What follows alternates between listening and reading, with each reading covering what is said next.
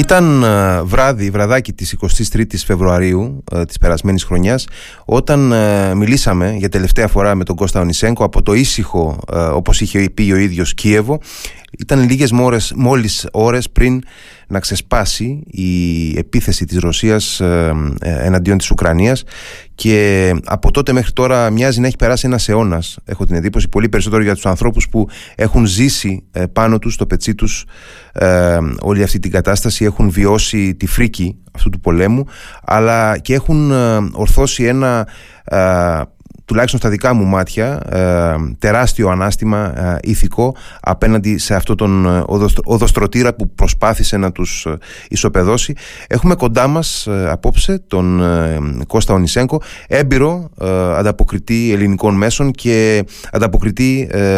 της ΕΡΤ αυτή τη στιγμή στο Κίεβο. Καλησπέρα Κώστα. Γεια σας από το παγωμένο Κίεβο.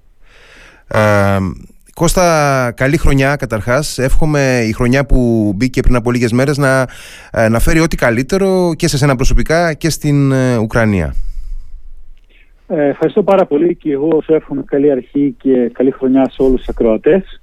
Όπως πολύ σωστά θυμήθηκες λίγες ώρες πριν ξεκινήσει η μεγάλη ρωσική εισβολή πέρσι κάναμε πάλι τηλεφωνική σύνδεση και, και τα λέγαμε και εντάξει, τα είχαμε πει αρκετές φορές. Ουσιαστικά είχαμε πει ότι αυτό που έγινε, ότι ενδεχομένως θα γινόταν. Αλλά μέχρι τελευταία στιγμή, βεβαίως και εγώ και εσύ και περισσότεροι ελπίζαμε μέσα μας ότι κάπου, κάπου ο Πούτιν θα μπλοφάρει, θα κάνει πίσω, ότι θα, θα τον πιέσει η Αμερική, ότι θα κάνουν κάποιο είδους διαπραγματεύσεις. Αλλά ωστόσο η πραγματικότητα της ενωρώματα της 24ης Φεβρουαρίου πέρσι μας ξάφνιασε πάρα πολύ δυσάρεστα. Μένα με ξάφνιασε από το σπίτι μου, δεν κοιμόμουν εκείνη την ώρα και άκουσα και είδα τις εκρήξεις έξω από το παράθυρό μου, δηλαδή γιατί μένω ε, ψηλά και ε, τις έβλεπα και ήταν μια πολύ δύσκολη στιγμή από την άποψη του ότι όταν ξεκίνησε ο πόλεμος τις πρώτες μέρες και τις πρώτες εβδομάδες δεν ξέραμε τι είναι αυτό, πόσο πολύ θα πάει και α, πού θα πέσει η επόμενη βόμβα. Κοινικά δεν καταλαβαίναμε σχεδόν τίποτα, αλλά μάθαμε να ζούμε με αυτό. Και να πούμε βεβαίως ότι ο πόλεμος αυτός συνεχίζεται. Συνεχίζεται πολύ σκληρός και πολύ βίαιος και από ό,τι φαίνεται θα συνεχιστεί τουλάχιστον για μερικούς μήνες ακόμα μπορεί και για περισσότερο. Αυτό ακριβώς που ανέφερες μόλις, το μέχρι πότε θα διαρκέσει αυτός ο πόλεμος είναι θα έλεγε κανείς το κύριο θέμα συζήτησης σε αυτή τη φάση σχετικά με το ζήτημα της Ουκρανίας καθώς όλοι βλέπουν, τουλάχιστον, ε, ε, ε, τουλάχιστον αυτή είναι η εικόνα που, που έχουμε από μακριά όσοι είμαστε, ότι περίπου το πολεμικό μέτωπο έχει κάπως παγώσει, έχει κάπως αποτελματωθεί ίσως και λόγω της περίοδου του χειμώνα που διανύουμε, ότι οι, οι πολεμικές συγκρούσεις έχουν περιοριστεί σε έναν αγώνα χαρακομμάτων, είναι μια συζήτηση αυτή η οποία α, κυλάει από τις Ηνωμένες Πολιτείες στην Ευρώπη παντού τέλος πάντων. Και όλοι βλέπουν μια διαλαξία προφανώς ε, παρά τις ε, προσχηματικές διάφορες ε, δηλώσεις από τη μεριά της Ρωσίας και μια πεισματική θα έλεγε κανείς ε, ε, αντίσταση από τη μεριά της Ουκρανίας η οποία ε, επιδιώκει ζητά να κερδίσει όσα της έχει αποστερήσει αυτός ο πόλεμος αλλά και όσα έχουν προηγηθεί αυτού του πολέμου γιατί εμείς είδαμε το 2022 ξανά να έρχεται η Ουκρανία στο προσκήνιο αλλά η κατάσταση στα ανατολικά της Ουκρανίας για όσους θυμόμαστε καλά τρέχει τουλάχιστον το 2014 έτσι δεν είναι; Ε, έτσι ακριβώς είναι αυτή τη στιγμή η κατάσταση. Υπάρχει μια φαινομενική ύφεση η οποία είναι μόνο φαινομενική γιατί αφενός σε μονομένα τμήματα του μετόπου γίνονται σκληρότερες μάχες οι πιο σκληρές από αυτές που έχουμε δει τα τελευταία ενδεχομένως σε 9 χρόνια του πολέμου. Ε, απλά αυτό δεν ακούγεται τόσο πολύ γιατί δεν είναι αυτές οι επιθέσεις μέσα στα κέντρα των μεγάλων πόλεων αλλά γίνονται όπως σας είπα σε μεμονωμένα τμήματα του μετόπου ας πούμε στο, στο Μπάχμουτ, στο Σολεντάρ και, και, και σε άλλα σημεία κυρίως στο Ντομπάς και στο Λουχάνσκ ε, αυτή τη στιγμή η κατάσταση είναι, είναι αρκετά απρόβλεπτη. Κοιτάξτε να δείτε. Αφενός η, για τον Πούτιν και το καθεστώς Πούτιν μια υποχώρηση θα σήμαινε ενδεχομένως ε, την κα, κατάρρευση του καθεστώτος του και η κατάρρευση του καθεστώτος του ενδεχομένως όπως βλέπουμε, βλέπουμε πλέον να λένε ανοιχτά και οι Ευρωπαίοι ενδεχομένως θα σήμαινε και ειδικά δικαστήρια θα σήμαινε και κάποιες πολύ βαριές ποινές και κάποιες πολύ βαριές συνέπειες για άτομα προσωπικά που έλαβαν αποφάσεις ε, για αυτόν τον εγκληματικό πόλεμο και για διάφορες εγκληματικές ενέργειες. Από την άλλη, οι Ουκρανοί αφενός αποκτούν σιγά σιγά ένα πλεονέκτημα καθώς ο στρατός τους εκπαιδεύεται με βάση τα ανατολικά πρότυπα και αφετέρου διότι ε, παίρνουν διαρκώς όλο και πιο σύγχρονα και πιο βαριά όπλα και αυτά τα όπλα τα οποία αναμένεται να πάρουν το επόμενο διάστημα είναι τα λεγόμενα επιθετικά όπλα, δηλαδή μιλάμε για βαριά άρματα μάχης. Και, και, επιπλέον οι Ουκρανοί καθώς και για τους Ουκρανούς η, η α, υπαρξιακή σύγκρουση με τη Ρωσία διαρκεί για τουλάχιστον τρεις αιώνες. Καταλαβαίνουν ότι αν δεν λύσουν αυτό το πρόβλημα τώρα ότι πολύ απλά ή θα το αναβάλουν θα, θα αναβάλουν την επίλυσή του για τα επόμενα χρόνια ή θα το κληρονομήσουν στις ε, επόμενες γενιές γιατί η κάθε μία γενιά των Ουκρανών το τουλάχιστον τα τελευταία 300 χρόνια έχει υποστεί διώξεις, έχει υποστεί καταπίεση, έχει υποστεί βαναυσότητα εκ μέρους πρώτα της Ρωσικής Αυτοκρατορίας, στη συνέχεια της Σοβιτικής Ένωσης και τώρα ε, από την ε, Ρωσική Ομοσπονδία. Η, η Ουκρανία έχει παρουσιάσει όλους αυτούς τους μήνες από το πρόσωπο του ίδιου του Προέδρου ε, Βολοντίμι Ζελένσκι, ε, των κυβερνητικών στελεχών, ε, των αξιωματούχων, αλλά κυρίως από την πλευρά του ίδιου του λαού της, είτε αυτός εκφράζεται από τις ένοπλες δυνάμεις της χώρας, γιατί φυσικά και οι ένοπλες δυνάμεις ε, κυρίως ε, επανδρώνονται, στελεχώνονται από άνδρες και γυναίκες ε, έφεδρου, εθελοντές, οι οποίοι έχουν στρατευθεί, αλλά και από τον λαό ευρύτερα, που δείχνουν όλοι μαζί μια ε, από ό,τι βλέπουμε απίστευτη θέληση ε, και καρτερία απέναντι στα δεινά που έχουν ε, ξετυλιχθεί λόγω του πολέμου. Ε, πάρα πολλές απώλειες φυσικά η, η διάλυση του ε, του επίπεδου της ζωής που, που είχαν οι άνθρωποι εκεί. Ε, τώρα περνούν ένα χειμώνα, περνάτε ένα χειμώνα χωρίς ε, ηλεκτρικό ρεύμα τις περισσότερες ώρες της ημέρας σε, ακόμα και στο κέντρο μεγάλων πόλεων χωρίς φυσικό αέριο, χωρίς θέρμανση χωρίς και ακόμα και τρεχούμενο νερό πολλές φορές. Και το ερώτημα που προκύπτει για μένα είναι αφενός από πού άντλησαν ε, το κουράγιο οι άνθρωποι να ε, αντέξουν και να συνεχίζουν να αντέχουν επί τόσο καιρό απέναντι σε αυτή τη θύελα; Ε, γιατί ήταν καθημερινοί άνθρωποι οι περισσότεροι όλοι που έκαναν τη ζωή τους ουσιαστικά μέχρι τότε και δεύτερον πού, πού ρίχνουν το κέντρο βάρους οι, οι Ουκρανοί σήμερα και σε τι ελπίζουν πραγματικά για το επόμενο διάστημα; Ε, κοιτάξτε, καταρχάς το γεγονός ότι οι Ουκρανοί θα αντισταθούν με όλες τις δυνάμεις τους το είχα πει και το είχα γράψει αρ, αρκετές εβδομάδες πριν ξεκινήσει η επίθεση της Ρωσίας. Εκείνο το οποίο βεβαίως δεν περίμενα αφενός είναι αυτό που δεν περίμενε κανένας είναι να, να κάνουν τε, κάποια τεράστια λάθη ε, η διοίκηση του ρωσικού στρατού η οποία οδήγησε σε κάποιες πολύ βαριές απώλειες τους πρώτους μήνες του κυρίου του πόλεμου. Και βεβαίω αυτό που δεν περίμενε κανένας και ο πρώτος από όλους που δεν το περίμενε ο ίδιος ο Πούτιν είναι ότι εν τέλει παρά, τις, ε, παρά την παγωμάρα το πούμε έτσι, των πρώτων εβδομάδων του πολέμου ότι τελικά η Δύση, η λεγόμενη εντός, εκτός ιστορικών Δύση, Ευρωπαϊκή Ένωση και άλλα κράτη ότι τελικά θα συσπηρωθούν ε, με, με την απόφαση να βοηθήσουν την Ουκρανία και ε, βάζοντας στην άκρη τουλάχιστον οι περισσότερες χώρες υπάρχουν βεβαίως και εξαιρέσεις βάζοντας στην άκρη τα δικά τους ε, συμφέροντα. εκείνο, το οποίο, εκείνο το οποίο επιδιώκουν και θέλουν οι Ουκρανοί έχοντας χάσει πλέον τόσα πολλά και καθώς αυτός είναι ένας πόλεμος ο οποίος διεξήχθη σε ε, καθεστώς social media, δηλαδή έπαιξε πάρα πολύ μεγάλο ρόλο και το γεγονός ότι, ότι είναι τόσο πολύ αναπτυγμένα τα social media και ότι οι Ουκρανοί έχουν τόσο μεγάλη εξοικείωση γενικά με τη χρήση του ίντερνετ και με τις νέες τεχνολογίες και όλοι και εντός και εκτός της Ουκρανίας έχουν δει και βέβαια στην ηρωική αντίσταση του Ουκρανικού λαού αλλά έχουν δει και τις τεράστιες θηριωδίες που έχουν κάνει τα ρωσικά στρατεύματα και, και έξω από το Κίεβο, στην Μπούτσα, στο Ερπίν και σε άλλες περιοχές και στη Μαριούπολη και σε άλλες πόλεις που έχουν ισοπεδωθεί. Ε, έχοντας χάσει τόσα πολλά, είτε ο καθένας στην Ουκρανία πλέον είτε άμεσα είτε έμεσα έχει χάσει κάτι, είτε αυτό είναι ε, κάποιοι συγγενείς του που έχουν σκοτωθεί ή κάποιοι α, γνωστοί του ή που είναι εργασία που έχει χάσει ή είναι κάποια ε, κάποια ποιότητα ζωής που είχε, την οποία έχει χάσει, ε, που, που ε, πλέον περιμένουν ότι ε, περιμένουν την τελική νίκη, δηλαδή το, την ανακατάληψη όλων των εδαφών μαζί με τον Ντονμπάς και την Κρυμαία και αυτό έχει πάρα πολύ μάλλον ενδιαφέρον γιατί αν, αν δούμε λιγάκι τα στατιστικά ε, τις ε, κοινωνικές μελέτες πριν την μεγάλη ρωσική εισβολή υπήρχε ένα αρκετά μεγάλο τμήμα του ουκρανικού λαού το οποίο έλεγε ότι ε, ενδεχομένως θα, θα διαπραγματευόταν την παραχώρηση εδαφών εννοώντας την Κρυμαία και τον Ντονμπάς υπό κάποιους όρους προκειμένου να σταματήσει μία και καλή ο πόλεμος. Μετά όμως από αυτή την τεράστια εισβολή και αφότου διαλύθηκαν όλοι οι μύθοι τους οποίους καλλιεργούσε ε, κατά τη διάρκεια δεκαετιών και αιώνων η Ρωσία όπως ο μύθος του αδερφικού λαού ή κάποια άλλη μύθη. Πλέον αυτή τη στιγμή βλέπουμε ακόμα και εκείνους οι οποίοι υποστήριζαν ή μάλλον δεν μπορώ να πω υποστήριζαν αλλά ήταν λίγο πολύ πιο κοντά στο ρωσικό παράδειγμα από ότι ήταν ο μέσος Ουκρανός. Βλέπουμε ότι αυτοί οι άνθρωποι, δηλαδή έχω και προσωπικά παραδείγματα ανθρώπων που ξέρω,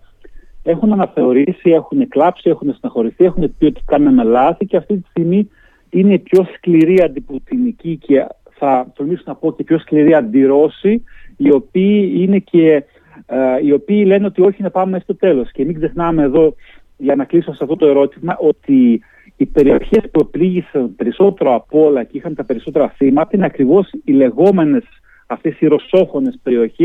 οι οποίες πριν τις 24 Φεβρουαρίου είναι εκείνες που είχαν και τη μεγαλύτερη, ας το πούμε έτσι, την πιο μεγάλη ανεκτικότητα απέναντι στη Ρωσία και απέναντι σε αυτό τον, το, το, το, το, πρότυπο του ρωσικού κόσμου που θέλει να προωθήσει ο Πούτιν. Ε, αυτές ακριβώς οι περιοχές είναι που διαλύθηκαν, αυτές οι περιοχές είναι που πέστησαν την, τη μεγαλύτερη ζημιά είτε σε, σε ανθρώπινες απώλειες είτε σε καταστροφές υποδομών. Με πήγες μόνο σου στην επόμενη ερώτηση που είχα σκοπό να σου κάνω ακριβώς για το, ε, το ζήτημα των περιοχών του ε, Ντόνετς και του Λουχάνσκ και της Κρυμαίας φυσικά που ήταν ε, ουσιαστικά ε, σε ένα βαθμό μεγαλύτερο ή μικρότερο η κάθε μια από αυτές αποσπασμένες από το σώμα, από τον κορμό της Ουκρανίας από το 2014 και σήμερα βλέπουμε την Ουκρανία να θέτει πολύ ψηλά στην ατζέντα της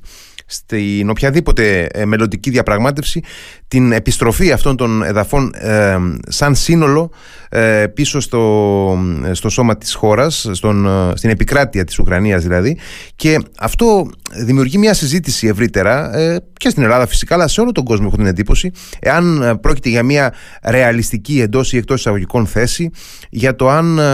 είναι κάτι το οποίο απλά διατυπώνεται ως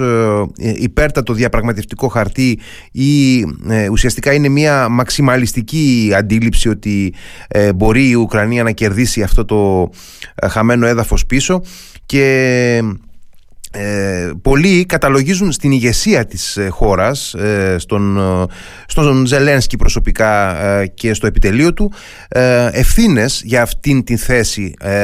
λέγοντας ότι είναι δείγμα αδιαλαξίας από τη μεριά της Ουκρανίας αυτό. Αλλά ε, βλέπουμε όπως πολύ εύστοχα είπες πριν από λίγο και το βλέπουμε αυτό νομίζω ευρύτερα φαίνεται και από ε, ρεπορτάζ των διεθνών μέσων ε, ότι είναι, ε, έχει, έχει ευρύτατη κοινωνική βάση το αίτημα για επιστροφή αυτών των εδαφών πίσω έτσι δεν είναι; Ε, θα έλεγα ότι είναι λίγο ανάποδα διότι και πάλι πάρα πολλοί αναλυτές επειδή έχουν α, κυρίως ως σημείο αναφοράς τους την Ρωσία και όχι την Ουκρανία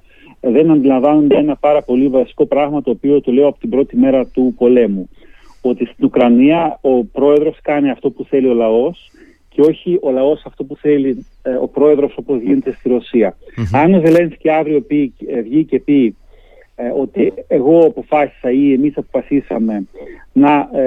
παραχωρήσουμε μέρος των, των εδαφών μας προκειμένου να αποκτήσουμε την ειρήνη, το κεφάλι τους θα κυλήσει την ίδια μέρα στα σκαλιά του προεδρικού μεγάρου. Διότι Υπάρχει μια πάρα πολύ σοβαρή λαϊκή βάση από κάτω η οποία είναι πάρα πολύ αποφασισμένη και αυτή η βάση μην ξεχνάμε ότι είναι και ένα εκατομμύριο άνθρωποι οι οποίοι αυτή τη στιγμή κρατάνε όπλα η οποία δεν πρόκειται να το επιτρέψει. Ο Ζελένσκι κάνει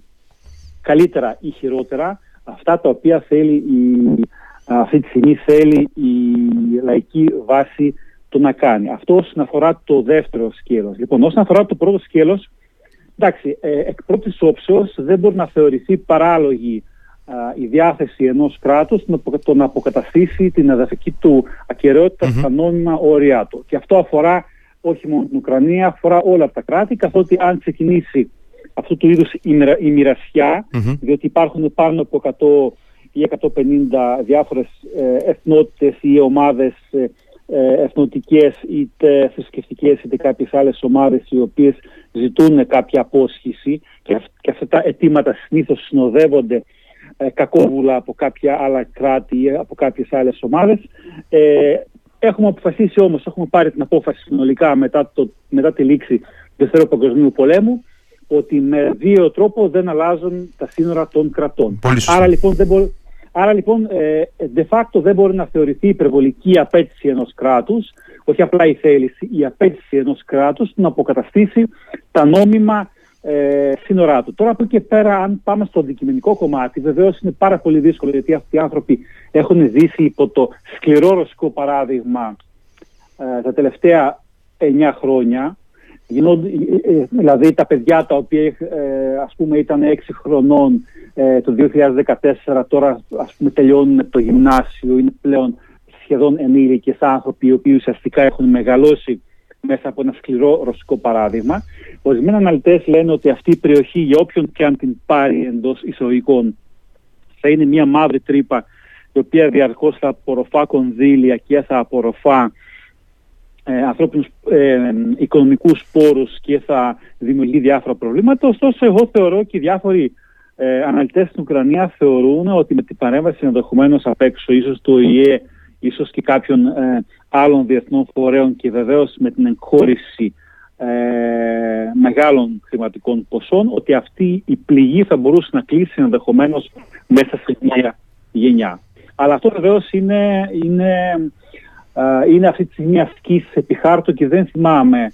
πότε είχαμε. Δηλαδή έχουμε αυτή τη στιγμή το παράδειγμα στο, ε, στον Αγκόρνο Καραμπάχ όπου μετά από πολλά χρόνια και με στρατιωτικές ενέργειες το Αζερμπαντζάν αποκατέστησε την εδαφική του ακαιρεότητα μέσα στη διεθνή αναγνωρισμένα του σύνορα. Είτε, είτε, είτε μας αρέσει το πώς έγινε είτε δεν μας αρεσει ε, αλλά είναι πολύ μικρό σε, σε κλίμακα ας πούμε, και σε αριθμό ανθρώπων και εδαφικά σε σχέση με τον Ντομπάς και με την Κρυμαία. Δεν θυμάμαι να, είχαμε, να έχουμε άλλο ένα τέτοιο παράδειγμα ώστε να μπορούμε να συγκρίνουμε. Και αν θυμάσαι εσύ διόρθωσέ με. Οπότε ε, πραγματικά ε, υπάρχουν διάφορες υποθέσεις και θεωρίες υπό αυτό το, υπό αυτό το πρίσμα. Αλλά κοίταξε να δεις, η δική μου προσωπική άποψη που έχω σχηματίσει μιλώντας με ανθρώπους οι οποίοι είτε πιονέρχονται στις περιοχές που κατέχονται παράνομα από τους Ρώσους είτε που έχουν ζήσει ε, σε αυτές τις περιοχές, αυτοί οι άνθρωποι μου λένε, μου λένε ότι ναι υπάρχει ένας πυρήνας σκληροπυρηνικών ρωσόφιλων οι οποίοι είτε προϋπήρχαν είτε δημιουργήθηκαν τα τελευταία 8 χρόνια είτε και είναι εισαγόμενοι διότι υπάρχουν πάρα πολλοί έπικοι σε αυτές τις περιοχές και κυρίως στην Κρυμαία, δηλαδή όχι τόσο πολύ στον Ντονμπάς και στο Λουγάνσκ, αλλά στην Κρυμαία υπάρχουν δεκάδες χιλιάδες έπικοι που έχουν έρθει από τη Ρωσία ε, εκτός λοιπόν από αυτούς οι οποίοι είναι, είναι ουσιαστικά μια μειοψηφία, η μεγάλη πλειοψηφία του λαού λέει ότι δεν μας ενδιαφέρει τι σημαία θα υπάρχει, αφήστε μας να ζήσουμε ήρεμα και να μην έχουμε τις βόμβες και τον πόλεμο. Και το ίδιο πράγμα, ε, παρά το γεγονός ότι δεν προβλήθηκε με πάρα πολύ μεγάλη αντικειμενικότητα το 2014 ούτε στην Ελλάδα ούτε και σε κάποιες άλλες χώρες, το ίδιο πράγμα έγινε και το 2014 δεν υπήρχε καμία λαϊκή εξέγερση ή, ή α, χιλιάδες απλού λαού ε, στον Ντονμπάς που έβγαιναν και κάνουν διαδηλώσεις υπέρ της Ρωσίας. Υπήρχε μια μειοψηφία πάρα πολύ δυναμική ας το πούμε. Υπήρχε και, ε, υπήρχε και αντίστοιχα μια μειοψηφία πάρα πολύ δυναμική η οποία βγήκε στους δρόμους για να υποστηρίξει την Ουκρανία αλλά τότε μπήκαν στη μέση βεβαίως οι ειδικές υπηρεσίες, οι μυστικές υπηρεσίες της Ρωσίας μαζί με ε, τμήματα του στρατού και ουσιαστικά αυτή η παρέμβαση, ας το πούμε έτσι, έκρινε την, ε, έκρινε την, ε, την κατάσταση προς τη μία πλευρά και μετά βεβαίως μετά από λίγους, λίγους μήνες μπήκε και ε, πλέον ο, ο τακτικός ρωσικός στρατός του Ντονμπάς. Άρα λοιπόν ούτε πριν ούτε τώρα δεν υπήρχε κάποια πλειοψηφία η οποία να είναι έτοιμη να βγει με τα όπλα ούτε προς τη μία ούτε προς την άλλη κατεύθυνση. Υπάρχει μια συζήτηση στην Ελλάδα ε, που δεν διατυπώνεται τόσο ευθέως και δημόσια αλλά παρόλα αυτά σέρνεται, υπάρχει έτσι σε κοινωνικό επίπεδο για το γεγονός ότι η Ουκρανία δείχνει ε, πολύ έντονα ε, σε κάποιες περιπτώσεις μια εκτίμηση προς την ε, Τουρκία ε, και ιδιαίτερα προς την κυβέρνηση, διακυβέρνηση του Ρετζέπ Ταγί Περντογάν δείχνοντας ακόμα και μια ευγνωμοσύνη για κάποιες πτυχές των σχέσεων των δύο χωρών. Κάτι που προκαλεί εντύπωση πολλές φορές με το δεδομένο ότι η Τουρκία είναι μάλλον η πιο χλιαρή απέναντι στη Ρωσία χώρα του ΝΑΤΟ και διατηρεί ανοιχτό διάβλο με τον Βλαντιμίρ Πούτιν ο ίδιος ο Ερντογάν προσωπικά, ε, προσπαθώντας από ό,τι δείχνει να πατάει σε δύο βάρκες ταυτόχρονα, δηλαδή να έχει ε, ανοιχτές ε, σχέσεις φυσικά ε, εταιρικές με τη Δύση, αλλά να, να έχει και μια σταθερή έτσι, σχέση επαφής και αν όχι συνεργασίας και με τη Ρωσία. Ε, οπότε Πώς, πώς μπορεί να, να συγκεραστεί αυτό το, το φαινόμενο, δηλαδή πού βασίζεται η, η ευγνωμοσύνη, να πω, των, των Ουκρανών απέναντι στην, στην Τουρκία σήμερα; Κοιτάξτε, καταρχάς για, να, για, να, για να πούμε, ε, αυτό είναι πάρα πολύ σωστό ερώτημα το οποίο έχει θεθεί πάρα πολλές φορές και το έχω θέσει και εγώ αρκετές φορές στους Ουκρανούς αξιωματούχου και έχει πάρα πολλές πτυχές. Καταρχάς, πρέπει να πούμε ότι εντός της Ουκρανίας καθόλου δεν είναι, ε, α, δεν είναι ενιαία η άποψη υπέρ της Τουρκίας. Υπάρχουν ε, πολύ σοβαρές φωνές οι οποίες λένε ακριβώς αυτό το ίδιο πράγμα το οποίο λες και εσύ. Mm. Εγώ όσε φορές το έχω θέσει αυτό το θέμα σε επίσημο επίπεδο, δηλαδή και στο Υπουργό Εξωτερικών της Ουκρανίας, τον κ. Κλέβα, αυτό που, που έχω λάβει ως απάντηση είναι περίπου το εξής. Ότι εμείς καταλαβαίνουμε ότι οι διάφορες χώρες φιλικές και συμμαχικές που έχουμε ενώντας την Ελλάδα και την Τουρκία, ε, συμβαίνει ορισμένες φορές να έχουν μεταξύ τους αντιδικίες και σοβαρά προβλήματα, αλλά σε δεδομένη στιγμή που βρισκόμαστε, που είμαστε σε πόλεμο, δεν μπορούμε να μπούμε σε καμία περαιτέρω συζήτηση μέχρι να σταματήσει ο δικός μας ο πόλεμος και αξιοποιούμε την οποιαδήποτε ευκαιρία για βοήθεια η οποία μας παρέχεται από οποιαδήποτε πλευρά. Λοιπόν, και βεβαίως σε κάθε πλευρά, σε κάθε, κάθε φορά τονίζεται ότι οι σχέσεις που έχει η Ουκρανία επίσημα με την Ελλάδα είναι εξαιρετικές σχέσεις και σε πολιτικό επίπεδο, αλλά και βεβαίως και σε ιστορικό επίπεδο και σε πολιτικό επίπεδο κτλ. κτλ. Να πούμε βεβαίως ότι όταν λένε για την Τουρκία ότι πουλάει τα, πούλησε τα Μπαϊρακτάρ και πουλάει τα Μπαϊρακτάρ ε, στην Ουκρανία και αυτό συνέβαλε τουλάχιστον στην αρχή του πολέμου. Υπάρχουν και άλλα ζητήματα. Για παράδειγμα, ότι δεν αφήνει τα ρωσικά στρατιωτικά πλοία να περνάνε στη Μαύρη Θάλασσα. Mm-hmm. Και αυτό είναι κάτι πάρα πολύ σημαντικό για τους ε, για τους Ουκρανούς, διότι επιχείρησαν οι Ρώσοι να περάσουν και άλλα μετά όταν βυθίστηκε το... Πολεμικά πλοία ε, τα οποία στάθμευαν στη Συρία, για παράδειγμα, έτσι. Ναι, ναι, ναι. ναι. Mm-hmm. Ό, όταν, όταν, όταν βυθίστηκε το, ε, η, το, το Μόσχα mm-hmm. να περάσουν και, και άλλα πλοία και δεν, δεν τους άφησε η Τουρκία. Επίσης βεβαίως υπάρχει και το θέμα με την, με την πίεση προς τη Ρωσία όσον αφορά το θέμα της Κρυμαίας καθότι οι Τούρκοι θεωρούν ότι έχουν μια διασύνδεση ιστορική με την Έχουν ιστορικά δικαιώματα θεωρούν, ναι, ναι. Θεωρούν ότι έχουν, ότι, ότι έχουν ιστορικά δικαιώματα και βεβαίως, σαν τελευταίο, θέλω να πω είναι ότι αυτά τα πράγματα, η, κάθε, η σχέση που έχει κάθε μια χώρα με, με κάποια άλλη χώρα και η άποψη που έχει είτε πολιτική ηγεσία ε, μιας χώρας για μια άλλη χώρα και πολύ περισσότερο η άποψη που έχει ένας λαός για μια, ε, για μια χώρα είναι κάτι το οποίο κατευθύνεται και δουλεύεται μέσα από, ε, από μηντιακές και πολιτικές παρεμβάσεις οι οποίες κοστίζουν πολλά χρήματα και στα οποία η Τουρκία τουλάχιστον όσον αφορά την Ουκρανία που το παρακολουθώ τα τελευταία χρόνια έχει επενδύσει πάρα πολύ. Δηλαδή το, το να, έχουν, να έχουν σχηματίσει τη μία ή την άλλη άποψη η Ουκρανία για τους Τούρκους δεν είναι ότι α, ξύπνησαν μία μέρα, είναι ότι ε, όλα αυτά τα μηντιακά εργαλεία είναι, είναι εργαλεία τα οποία κοστίζουν πάρα πολύ και η Τουρκία τουλάχιστον στο προηγούμενο διάστημα όπως και η Ρωσία η Ρωσία πολύ περισσότερο, έδειχνε ε, διατημένη να τα διαθέσει. Και επίσης βεβαίως μην ξεχνάμε ότι θεωρείται όχι μόνο από τους Ουκρανούς αλλά και από άλλους σοβαρούς παίκτες ότι ο Ερντογάν ακριβώς επειδή μιλάει την ίδια γλώσσα με τον Πούτιν, έχει τη δυνατότητα περισσότερο ενδεχομένως από κάποιους άλλους να τον, ε, να τον επηρεάσει ή να τον πιέσει ή κάτι τέτοιο, όπως είδαμε για παράδειγμα στο θέμα ε, με, τα, με το διάδρομο για τη σιδηρά. Ε, στα δύο λεπτά που μας μένουν, Κώστα, ήθελα να μου πεις δύο λόγια για τους Έλληνες της Ουκρανίας σήμερα. Ε, υπάρχει ε, ενσώματι ακόμα ελληνικό στοιχείο στην Ανατολική Ουκρανία; Ε, είναι, είναι ένα πάρα πολύ επίπονο ζήτημα. Οι Έλληνες της Ουκρανίας έχουν πληγεί ε, βάνασα από αυτόν τον πόλεμο όχι μόνο από τις 24 του μηνός αλλά εδώ και 9 χρόνια καθότι η γραμμή του μετόπου και του πολέμου τα προηγούμενα 9 χρόνια περνούσε μέσα από τα ελληνικά χωριά δηλαδή μεταξύ της, των πόλεων Μαριούπολη και Ντόνετσκ. Αυτή τη στιγμή πάρα πολλοί Έλληνες της Ουκρανίας έχουν αναγκαστεί να μετικήσουν είτε προς άλλες ουκρανικές περιοχές είτε προς τη Ρωσία είτε πάρα πολύ προς την Ελλάδα έχουν πάει και αρκετοί κυρίως όσοι ήταν στα χωριά ε, έχουν ε, έχουν παραμείνει στις θέσεις τους και προσπαθούν να, να επιβιώσουν όπως μπορούν. Πάρα πολλοί Έλληνες, χιλιάδες Έλληνες εκτιμώ εγώ, έχουν χάσει τη ζωή τους ως αποτέλεσμα των ρωσικών βομβαρδισμών στη Μαριούπολη, κυρίως στη Μαριούπολη, όπου ε, με βάση τις δικές μου εκτιμήσεις τουλάχιστον το 1 πέμπτο του πληθυσμού ήταν ελληνικής καταγωγής και ε, η διοικούσα δομή των Ελλήνων της ε, Ουκρανίας που είναι η Ομοσπονδία Ελληνικών Συλλόγων Ουκρανίας έχει μετακινηθεί, προ, έχει μετακινηθεί προσωρινά στην Ελλάδα, αλλά ουσιαστικά ε, αμφιβάλλω αν διατηρεί τον έλεγχο αυτή τη στιγμή των συλλόγων ε, των οποίους, οι οποίοι εντάσσονται σε αυτήν την ομοσπονδία και ε, οι οποίοι έχουν αυτή τη στιγμή μεγάλη ανάγκη. Ε, Κώστα, ευχαριστώ πάρα πολύ για τη συζήτηση που είχαμε και εύχομαι καλή δύναμη και προσωπικά και ε, συλλογικά μιας και βρίσκεσαι παραμένεις ε, σταθερά στην Ουκρανία και ε, συμμετέχεις και εσύ ε, στα, στα δρόμενα και ε, υφίστασε τις συνέπειες του, του πολέμου που βρίσκεται σε εξέλιξη. Ε, και εγώ και πάλι να ευχηθώ καλή αρχή και ευχαριστώ πολύ και στους κρατές μας. Να σε καλά, να σε καλά. Καλό βράδυ. Καλή χρονιά.